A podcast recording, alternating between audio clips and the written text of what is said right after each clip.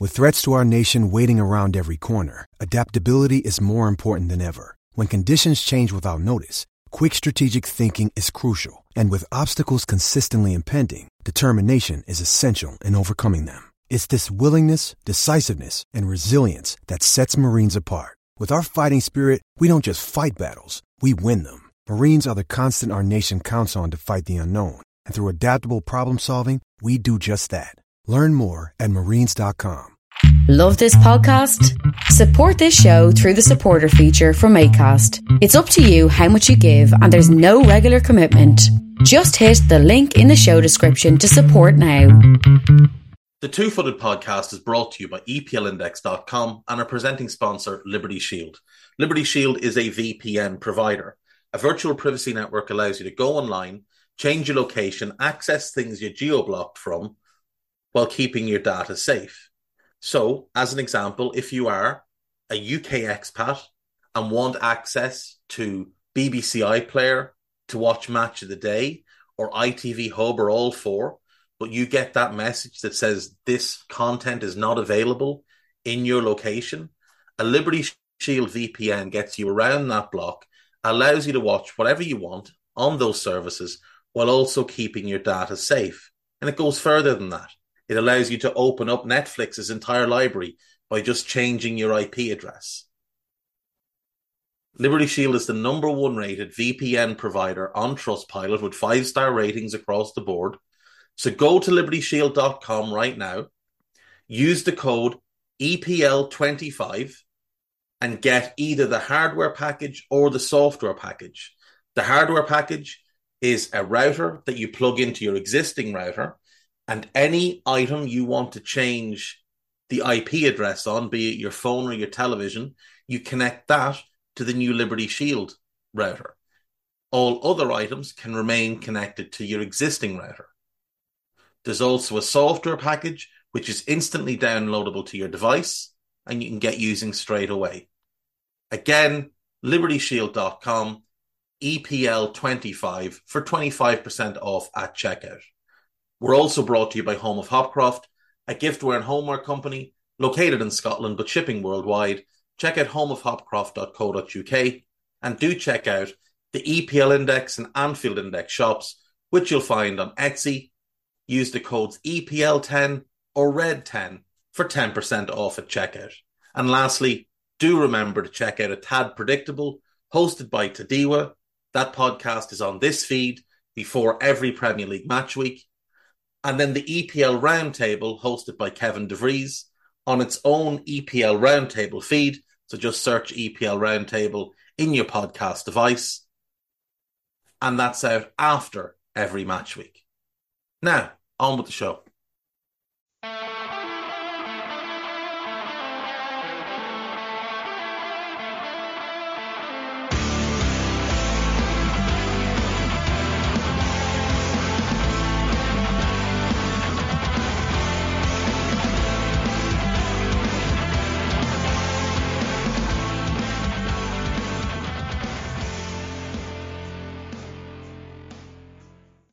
What's good, boys and girls? Welcome to the show on Thursday, the 8th of December. There's nothing going on today. It is a very quiet day in the footballing world. The World Cup is still on a little break. It'll be back tomorrow with two games. If you want to hear more about those two games, get listening to the World Cup Daily over on Anfield Index, where we will be previewing those games, myself and Mr. Carl Matchett. For today, it's just me. You're stuck with me as always and it's questions day. And we only have two questions, but they are decent questions. They are sizable questions that will take a bit of time. We've also got some chat about Manchester City and, of course, the gossip, because why not? So let's start off. The first question is from AMK2889. Yugoslavia was disintegrated in 1992 and since that has broken up into various other countries. Let's say Yugoslavia never broke up. Starting in 1992 to now, I want you to assemble your all time Yugoslavia team from all the countries that broke off of what Yugoslavia used to be. I get that between 92 to now, there's a 30 year gap, and not all the players would have played together. Feel free to make more than one team in that period. Would they have won a World Cup or Euros at any point in that time frame? So what I have done, I've actually I, I, saw this one in advance, thankfully enough, and I was able to construct a team. And I'm actually quite happy with this team. I think this could be a very, very good team. I think this is the type of team that potentially could have gone on and won a major tournament during this time period. Now, it is players largely from 2000, 2005 on. Um, the reason for that is I didn't want to pick anybody who had played for Yugoslavia when it was all of the countries. So the likes of Zvonimir Zvonimir Boban, I left him out. Davor Suker, I left out. Mijatovic, I left out. Prosinecki. I left out basically all of the players that made up that great Yugoslav team in 1990 and anyone that played for them before it all fell apart. So, what I've got goalkeeper. It had to be a Slovenian because they've produced the two best goalkeepers, I think, ever from these two countries, or the, the, these group of countries, rather. So, Jan Oblak and Samir Handanovic. I've gone Oblak as my starting goalkeeper because I do think he is the better goalkeeper. I think his peak was better than Handanovic's peak. So he is in goal. Um, I've gone for a back three. I've gone Branislav Ivanovic.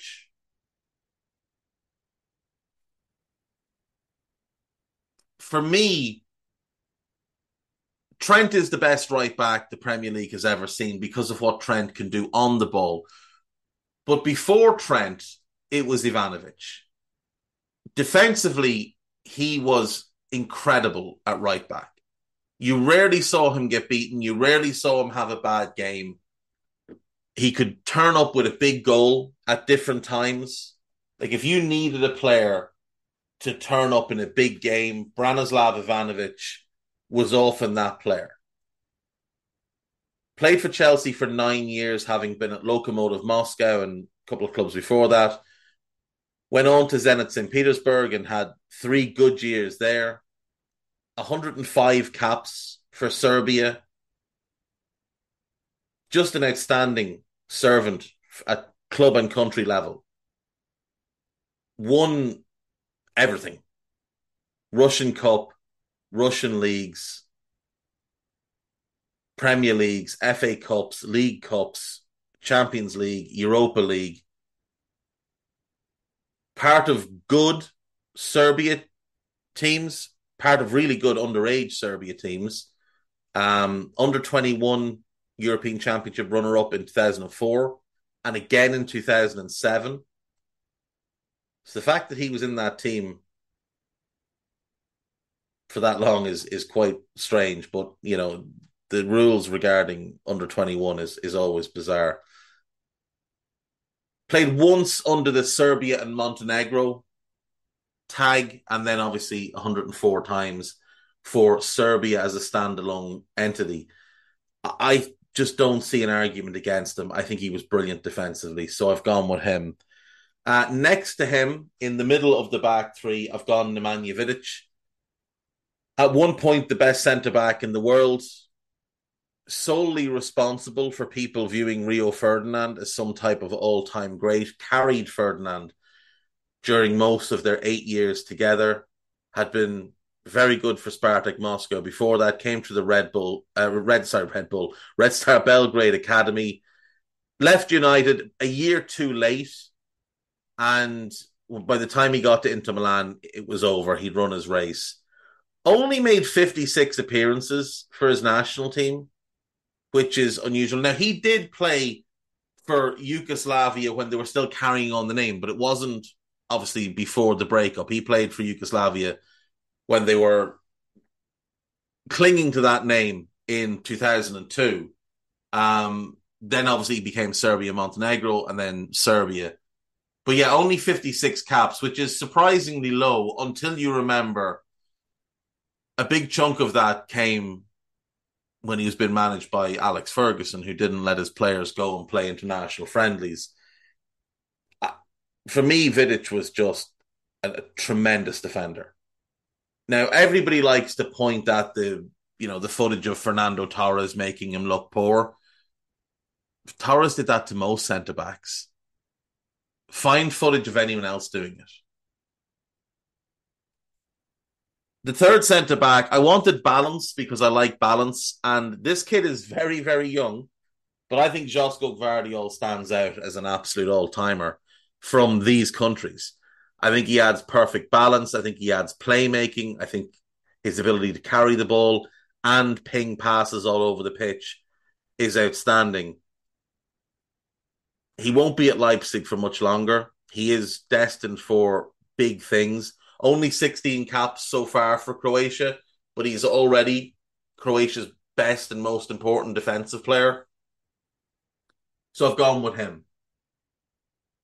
Uh, at right wing back, I've gone for Dario Srna. I think he was the best right back in the world for a couple of years, but was always overlooked because he was playing for Shakhtar Donetsk. Joined Shakhtar from Hajduk Split, spent 15 years in Ukraine, and then had one final season with Cagliari. I, just an absolutely outstanding player. He's, I, he was incredible.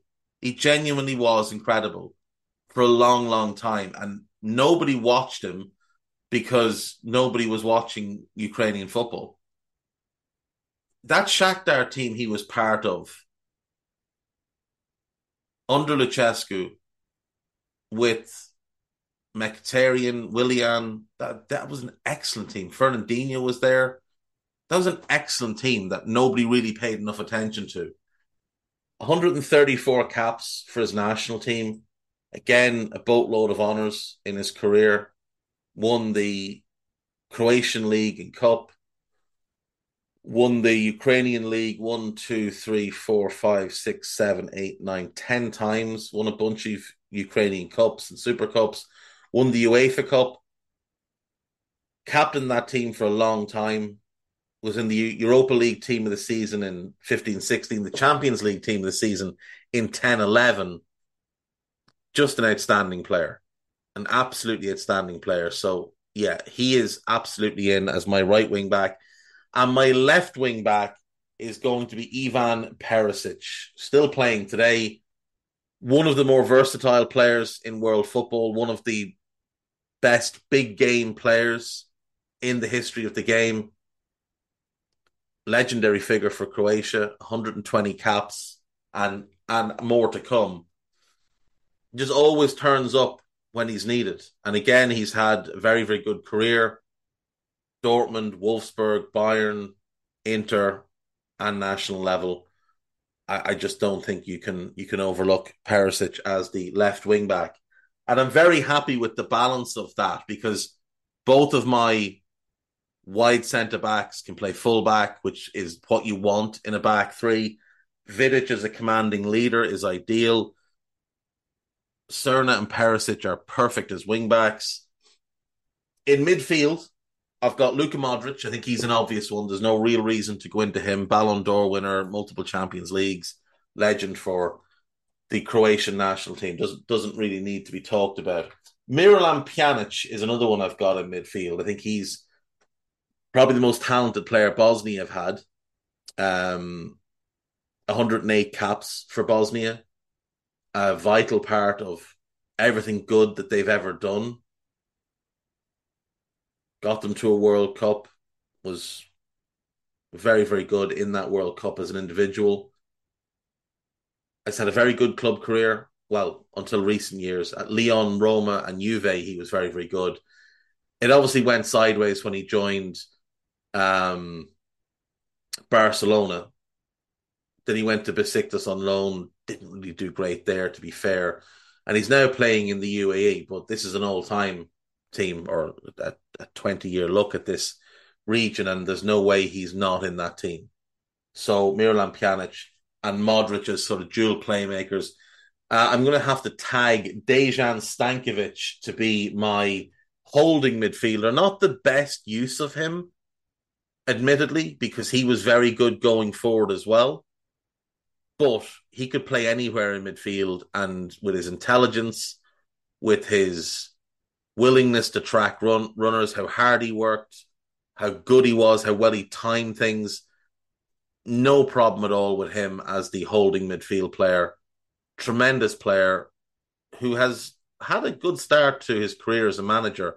Now it's not going well at Sampdoria, but Sampdoria are a disaster. They were a disaster before he took over. Uh, but he won three straight league titles with Red Star Belgrade. Um, for his national team, he made 103 appearances, and I think he's one of the best Serbian players ever. So yeah, Dejan Stankovic, absolutely. He's also one of my favorite players ever, and part of the best midfield that I've seen, or my favorite midfield that I've seen. Stankovic, Simeone, Veron, Nedved. Tremendous player. So yeah, delighted to have him. And then up front, uh, I've gone for Edin Dzeko. I think it has to be Edin Dzeko. As an all-round forward, I think he's the best any of these nations have produced. Uh, 126 caps for Bosnia, 64 goals. Obviously, still going strong at club level as well. 36 years of age now, so he has slowed quite a bit, but still knows where the goal is. He's double figures in goals every single season, bar one, over the last 12 years. In fact, sorry, every single season, bar one, since 07 08. 07 08, his first season at Wolfsburg, he scores nine goals in 33 games.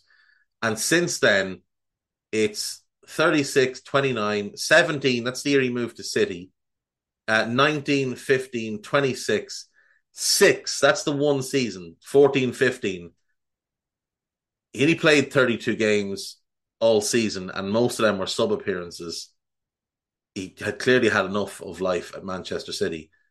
Went to Roma on loan, got 10. Not a great season, but pretty good. Then 39, 24, 14, 19, 13, 17 last year. He's already got nine this season. Um, he's never scored less than less than eight since 06, 07. Other than that one season where he got six for City. Just a, a tremendous forward player. Great link play. Quality, quality player. And uh, beside him, I've gone for Josip Ilic uh, rather, Joseph Ilicic, who I think just had to be in. I just think he had to be in. An absolute joy to watch. He's been an incredible player in Serie A with Palermo, with Fiorentina, with Atalanta. He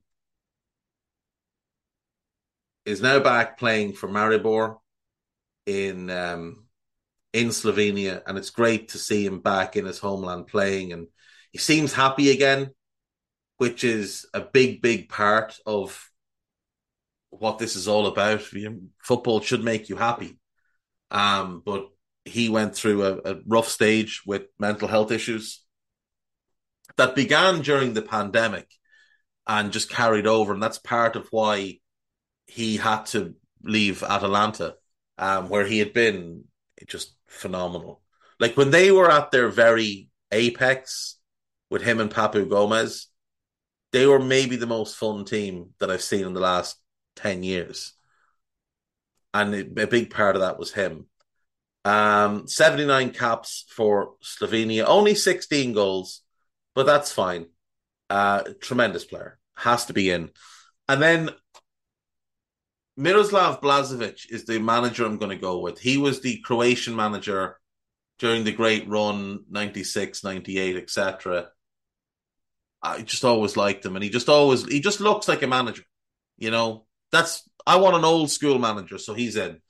Um, honorable mentions or the bench: uh, Handanovic, Kolarov. He's a good left back, suspect defensively, very questionable centre back, but I did like him, and he could absolutely rocket launch any kind of football anywhere. Uh, Brozovic and Kovacic, obviously, very, very good. Uh, Mitrovic, uh, the goal scoring record for Serbia is unquestionable. Uh, Tadic, Dusan Tadic, I think he's warrants a, me- a mention. Um, Hassan Salihamidzic was a very good player back in his day. Mario Mandzukic has to get a mention, as does Ivan Rakitic. And Goran Pandev, who I felt bad leaving out because it meant that North Macedonia didn't get a player in the team. But Goran Pandev was very, very close. It came down to him or Ilicic. And, and I don't really mind which people would pick. If if you think that um, Pandev was the better player, that's absolutely fine. But I've gone for Ilicic. Pandev's record with the national team 122 caps, 38 goals, led them to their first uh, major international appearance. You, you just you have to admire the career. Um, never quite was was really good for Lazio and at club level never quite got back to that level. Bounced around a lot in his in his club career, but had that really good spell at Lazio. And after that, he never hit those heights again. Did well for Napoli, did very well for Genoa, but not to the same level. But he had gotten significantly older. Uh, he is now retired, and uh, he was a tremendous player. So, yeah, Pandev or Ilicic was, was the last kind of decision, and I went with Ilicic. So Pandev, unfortunately, has to make do with a spot on the bench. Right. The second question then comes from Alex, and he wants basically wants me to rebuild Leicester City. He said, Question for the pod Leicester City seem like a perfect candidate for a Crystal Palace style rebuild. Obviously, the size and spending power of Leicester is probably greater than Crystal Palace. If Leicester were to let all the players with expiring contracts leave and sell Maddison, Ndidi, and potentially a few more senior squad players, what are some good players you think would be good replacements for the outgoing? You can also change the manager. So, um, full disclosure, we've already recorded me doing this, but it's a lot of ums and uh and dead air, and it's not very good. So, um, I'm just going to give you the results of what I've got, basically. Um, so, players leaving on Bosman contract uh, on on free free transfers because their contracts are up. Söyüncü, Bertrand, Evans, Tielemans, Mendy, Payet, Choudhury, and Ayoze Perez. We're also going to just going to tell Alex Smithies to, to move on down the road. We're going to sell Ricardo Pereira, Danny Ward, Yannick Vestergaard, James Maddison, Wilfred Ndidi, Iheanacho, and Amartey. And we're hoping that brings in about 105 to 110 million for that group of players. Now, it should be more, but because most of their contracts end in 2024, because Rodgers has done such an appalling job at managing this squad. We're just having to move him on. Or uh, move move them all on at, at lower prices than what we actually feel like they're worth. Uh, which isn't ideal. And it's a little bit of a bummer to lose some really good players for below market value. But what can you do when your club has been managed by an idiot which is what Rodgers is, to be clear. Um, you, you just have to kind of start over again. That's basically where you find yourself. So we're left with the bones of a squad, the very bare bones of a squad, and not a whole lot of money to go and replace these players, which, you know, isn't ideal at all if you're going to lose most of your squad, you'd ideally like to have a big chunk of money to go and spend. We don't have that because Brendan has made such an exceptional mess of managing this squad. So, what we're going to do in goal, we've got our backup sorted in Everson, Iverson, Daniel, we're going to call him Iverson because I prefer it that way. Daniel Iverson, the young Dane, and Jakub Stolosik, Stolosik, the uh, young Polish keeper. They're number two and three. Number one is going to be Matvei Savonov or Safonov of Krasnodar. Russian international, eight caps already, out of contract in the summer. I think he's one of the most talented young keepers in the world. 23, he turns 24 in February. 6'4, super athletic, good positional sense. He's not elite with his feet, but I'm not looking for that. So he is the goalkeeper. James Justin is the starting right back. We need a squad player behind him, and we're going to go for Ronnie Edwards. Now, he is more of a centre back than a right back, but he's versatile enough to play both. We're not looking for adventurous fullbacks here. That's not the uh, that's not the mission.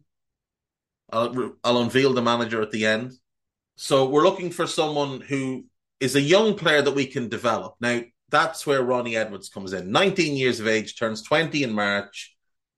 Super talented, has already been linked to a number of Premier League clubs. Peterborough holding out for a good fee. I think 7 million in add-ons gets that deal done and dusted. So you'd be happy to get Ronnie Edwards for that kind of price, I think, over the long haul.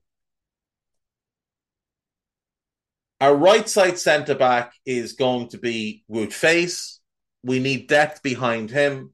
We're going to go for Tosin from Fulham on a Bosman.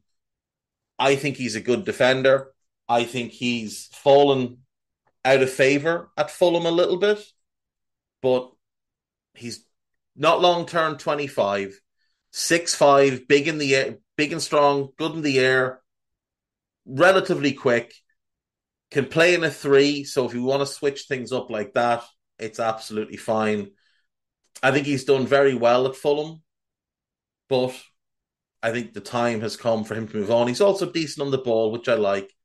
So he's going to come in, and we're going to have him as sort of our third centre back, I suppose. Um, can play either side. The starting left side centre back we're going to go for is Anel Ahmedhodzic, the young like, Bosnian international playing at Sheffield United. I, I, think he's really good. I think he's really promising.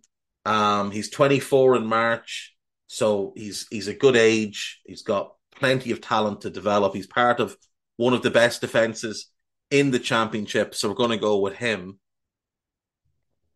And we obviously need to find depth behind him as well because we've lost so much of the squad. So the one I'm going to go for again, I'm I'm looking at lower leagues. When I first did this, I was, you know, looking at players all over the place, but I think it's important to try and bring through more and more English players and develop. Especially given I was asked to do it in the way Palace did it, which was to shop in the championship. We're going to go Jacob Greaves of Hull City just turned 22 in September, left footed centre back, good on the ball. This is year three for him now at Hull. He originally came through, I think, uh, or made his breakthrough when he went on loan to Cheltenham. He's played League Two, League One, in the Championship, so he is going to have been battle hardened. And I think 10 million gets him. So I'm happy to bring him in. Left back, Luke Thomas is going to be the starter and Castagne is going to be the backup. Um, I'm I'm very happy with that. I think that's a very strong defense. I think gives me options to play a back three and a back four. You can mix and match. You've got versatility. Castagne can play both sides. Justin can play both sides. Edwards can play right back or centre back. I think Greaves could fill in at left back if need be. And like I say, you can play a back three with any of Edwards, Justin, Faes, Tosin, Ahmedhodzic, and Greaves as centre backs. So more than happy with that group of defenders. And that is a spend, I think, of about 32 million. Seven on Edwards, 15 on Ahmedhodzic, and 10 on Greaves. Uh, into midfield, wasn't ideal. Into midfield. On the right, we're going 4 2 3 1. On the right, we're going Alex Scott of Bristol City. Um, only 19, but I think he's got big potential. likely ends up as more of a central midfielder long term, but he's played predominantly on the right for Bristol, and that's where we're going to use him. He's got he's had, he had a really good season last season. Um, this season, I haven't really paid much attention. I have to be honest to Bristol. Um, 23 appearances already. So he's a regular in the team at 19. And everything I've seen about him and from him just looks exactly what I want. So I'm going for him. To back him up, we're going for Reiss Nelson of Arsenal. Now, Nelson might be the starter to begin with, but Scott is the long term starter. Reiss Nelson in on a free. Uh, Nelson can also cover left wing, which helps because I've got Harvey Barnes starting left wing and Marc Albrighton as the backup, and I'm not hugely keen on Marc Albrighton. So Nelson is basically the backup on both wings, and Albrighton's sort of the fourth option. Um, as my number 10, I'm going to go for Iliman Ndiaye. I'm going back to Sheffield United. I think he's one of the best, if not the best players in the championship, so I'm going to go for him. I think he's really, really good. Uh, to back him up, Lanzini on a free, I thought was a good one. I think that makes sense. Um, in central midfield, Dewsbury Hall will start. We've got Soumaré. I kind of want him in a rotation role with somebody else who's not playing every game. And the player I've gone for is Danilo from Palmeiras. Um, I think 25 million gets him, and I think he's ready to go straight away in the Premier League. So if I've got him and Soumaré and I can rotate the two of them, that's good. I've also got Jason Knight of Derby on a Bosman. So I've got Danilo and Soumaré for the more defensive role and Dewsbury Hall and Knight for the more, you know, ball playing role. So I'm happy with that. Happy with my three behind the striker. Um, and then I've gone João Pedro as my striker. 25 million from Watford. I don't think he's going to cost more than that because he is at a contract in 2024. So I'm going to go with him. With then I've got Daka and Vardy as my depth. So in terms of what I've spent, that's 32, 52, 62, and 50. It's 112 million. We brought in roughly 105 to 110 through sales. I'm sure the owners will fill the rest. But yeah, I'm very happy with that team. Stefanov, Justin, Faes, Ahmedhodzic, and Thomas, Danilo and Dewsbury Hall, Scott, Ndiaye, uh, Barnes, and João Pedro with Iversen, Edwards, Tosin, Greaves, Castagne, Soumaré Knight, Nelson Lanzini, Albrighton, and Daka, and then obviously Jamie Vardy and um, the young Polish kid filling out the squad. I think that's 24 players. Um, so you might look to bring in one more somewhere, you know, a fifth centre back, but we have plenty.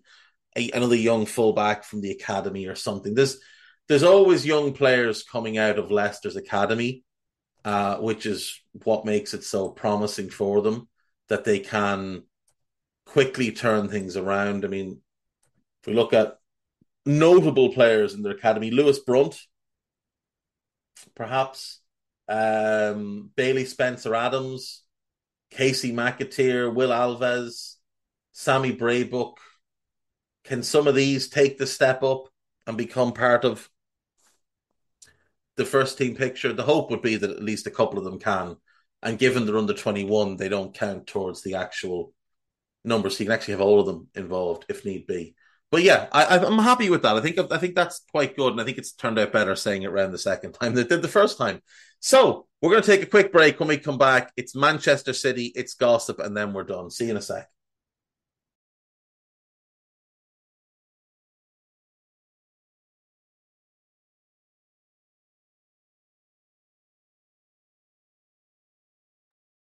Right, welcome back. So, uh, Manchester City, the defending champions, they've won it in back to back years. They're going for three in a row. Currently sits second in the Premier League behind Arsenal. They are five points off top. they've been, by their own standards, quite disappointing. When we consider the results that they've had, they beat West Ham on the opening day as expected. They walloped Bournemouth. They drew 3 3 away to Newcastle. That was kind of the first warning sign that this City team wasn't as strong as it has been. Newcastle should have had that game wrapped up. City scored first, and then Newcastle blew them away. Almiron scored, Wilson scored, and Trippier scored. Kevin De Bruyne single handedly dragged that team back into that game. Haaland scored, and Bernardo Silva scored and they equalised, and that was it. It ended 3 3. They beat Forest, sorry, they beat Crystal Palace, they hammered Forest. They drew with Villa, which again was another warning sign. They battered Villa until they scored, and then it all went a bit weird. Then they beat Wolves. Then they beat United. Then they beat Southampton. Then they lost away to an out of form Liverpool team. Now, Liverpool got up for the game and played very well, but still, then they played Brighton at home and for large parts of the game got outplayed. Then they played Leicester and weren't good. Then they played Fulham and weren't at all good. And Fulham should have gotten something from that game. It was 1 1 and City were down to 10 men. Fulham should have gotten something from that game. But credit to City, they kept going and Erling Haaland got a late goal. And then they lost 2 1 at home to Brighton, uh, to Brentford, rather. Ivan Toney scored, then Foden equalised, and then City hammered and hammered and hammered at the door. But Brentford caught them on the counter and almost caught them again and almost won the game 3 1. So you're looking at five or six really shaky performances this season by City. Now, they strolled through the Champions League group. They beat Sevilla, beat Dortmund, beat Copenhagen, then drew at Copenhagen and Dortmund, and then beat Sevilla again. Um, they'll play Red Bull Leipzig in the knockout phase. They eased past Chelsea's reserves with their reserves largely in the EFL Cup, and they'll play Liverpool on the 22nd of December. They did lose the Community Shield to Liverpool. In the summer, they went out and they did quite a lot, in fact. They brought in Erling Haaland, which was obviously a, a big deal, but as it turns out, a bigger deal than we thought because of the sheer ridiculous nature of the wages that they're paying him. Um, they brought in Stefan Ortega on a free from Arminia Bielefeld because Pep wasn't happy with the backup goalkeeper situation. They went and spent fairly big money on Kalvin Phillips to come in and be a backup to Rodri. They brought in Sergio Gomez from Anderlecht, promising young left back. And then they had a couple of injuries at centre back, short term injuries, but went and bought Manuel Akanji from Borussia Dortmund. They did obviously sell a number of players, uh, notable players that left. Gavin Bazunu went to Southampton. Pedro Porro left on a permanent contract to go to Sporting. Now, what's funny here is these are all included in City in City spend, but those players weren't contracted to City. They were contracted to City Football Group, not Manchester City themselves. Um, Gabriel Jesus, first team player. Romeo Lavia has gone to Southampton. Raheem Sterling, first team player. Zinchenko, first team player.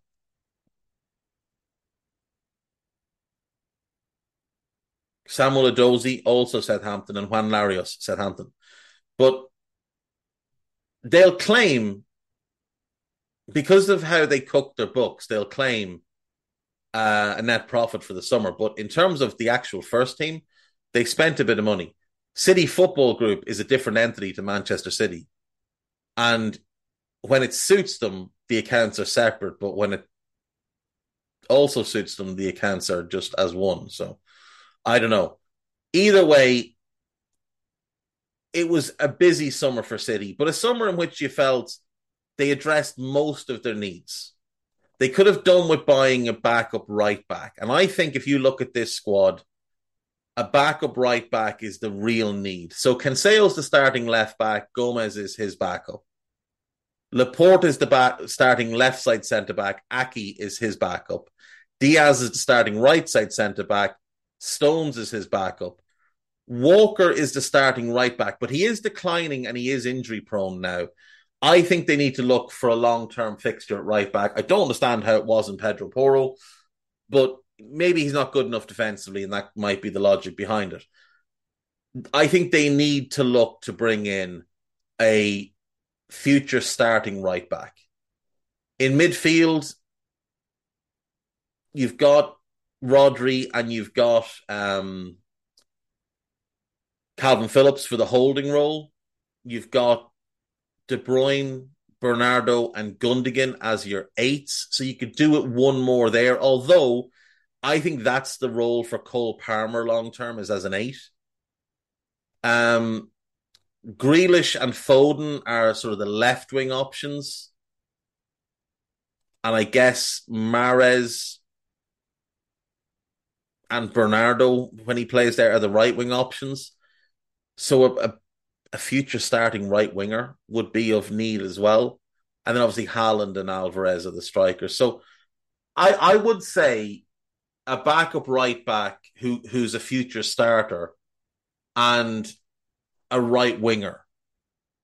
A starting right winger, ideally, because I don't think Mahrez is consistent enough. I think Foden's much better on the left. I think Bernardo's much better as an eight. But I also think that Bernardo and De Bruyne both play better as eights when Gundogan is the other eight than they do with each other. So maybe you just say Bernardo's the right sided, uh, the right winger now. Mahrez is his backup. And you go and you find another eight. With Gundogan leaving in the summer, you're probably going to need at least one eight, if not two. They're strongly linked to Jude Bellingham, obviously, uh, and a couple of others. But yeah, I would say you know what? I'd actually just say put Bernardo right wing. Get yourself a, a depth eight. If Palmer's the KDB backup, find a Gundogan backup, but maybe a Gundogan backup who can become the future starter. That and a right back. That's what I think they should look to do in January. They'll always have the money to do it as well. And and maybe look, they might look at it and think, well, we've got James McAtee, who they're very high on, and he's going to be one of our future midfield options. Maybe they look at Tommy Doyle the same, though he hasn't really been given many opportunities. There's still a lot of talent there. Maybe there's others that they've got very high hopes for in that midfield area. But I would say a, a, a depth eight, throw all the money at trying to keep um, Gundogan for at least another two years, and a, a right back who can succeed Kyle Walker.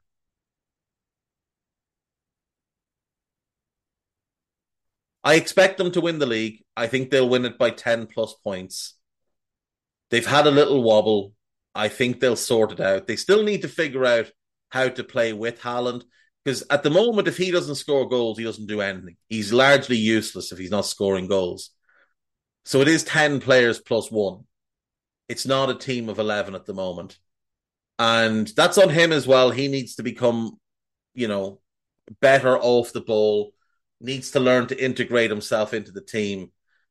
Because the problem is if, if they change too much towards solely focusing on supplying him, when he's injured, sure they'll be able to revert back to the old way, but there might just be the odd game or two where it takes them out of their rhythm and they don't perform at the level that we know that they're capable of. But I expect them to win the Premier League this season. They haven't been nearly as good as you would have, as they would have hoped to date, but I expect them to win the league. Gossip. PSV and Netherlands winger Cody Gakpo said he would think about joining Manchester United, but has had no contact from the Premier League club. The Football Association want England manager Gareth Southgate to stay in the post until Euro 2024, regardless of the result against France. They did give him a new contract during the last Euros that took him to 2024, so they obviously want to see him honour that contract. England midfielders, England midfielder Jude Bellingham's management have told Real Madrid that Liverpool are leading the race to sign him. Uh, that's from Christian Falk, who's an enormous spoofer and no one should really listen to. But it may well be true. He will just have heard it second hand, though, or third hand, third hand. Uh, Tottenham and Liverpool are interested in Sofyan Amrabat. I'd be okay with that one. Um, Arsenal could be willing to compete with Barcelona for Gabriel Martinelli should they decide to sell Rafael Leao. They're not going to sell Rafael Leao. Arsenal may have to postpone their planned move for Mykhailo, Mykhailo Mudryk after the injury to Gabriel Jesus. Well, yeah, they'll have to maybe buy a striker. Marseille want to sign Wilf Zaha when his contract expires in 2023. Bayern Munich are set to offer Jamal Musiala a new deal, and they should do that every single year just to make sure they keep him. France midfielder Adrien Rabiot said he would like to play in the Premier League. The former Manchester United target's contract at Juventus ends in 2023. He is playing significantly better at this World Cup than he has done in the last couple of years. Real Madrid are willing to pay 62 million to Palmeiras for 16-year-old forward Endrick, who can't actually join until 2024. Manager Eddie Howe says financial fair play may limit Newcastle's spending in the January transfer window. Glad to see they finally realised that they can't just continue to spend the way they were. Roma are in advanced talks to sign Memphis Depay. I think that'd be a good deal. West Ham want to sign a new striker in the January transfer window. Hopefully, it's somebody that can play alongside both Scamacca and Antonio. Um, Atletico Madrid are willing to listen to offers for João Felix. Fair enough. Arsenal Academy boss Per Mertesacker could be hired by the German Football Association to be the new sporting director. That's been linked for a while, actually. Arsenal, Barcelona, and PSG are also interested in Palmeiras and Brazil winger Estevao. Yeah, this kid is meant to be the next big, big thing after Endrick. He's only 15. And there's zero chance Palmeiras are going to allow him to leave until they see what he's actually capable of because they will rinse everybody on the price of that kid like they have done with Endrick. I mean, Palmeiras put a fortune into their academy a few years back, and it's really paying dividends. And that's it. That's me for today. Thank you as always for listening. I shall see you tomorrow. Take care of yourselves. Bye bye.